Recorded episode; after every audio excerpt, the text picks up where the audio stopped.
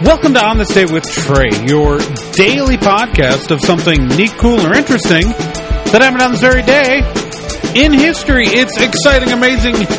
It's the sort of thing that sticks in your head, and you don't know why, but I do because I'm your host, Trae Dorn, and today, today is January 9th, the 9th of January.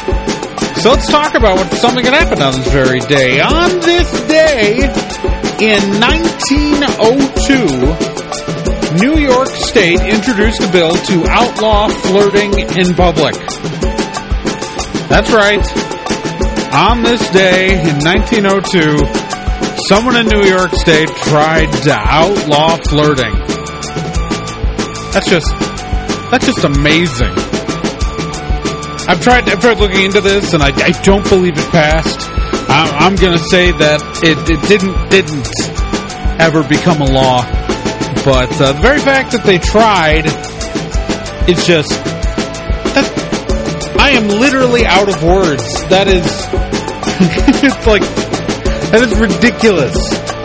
First off, to outlaw flirting, you have to be able to define flirting in a legal context. And it's so subjective that it would be downright impossible to actually, like, enforce a law like that. That's just great. I love that that happened.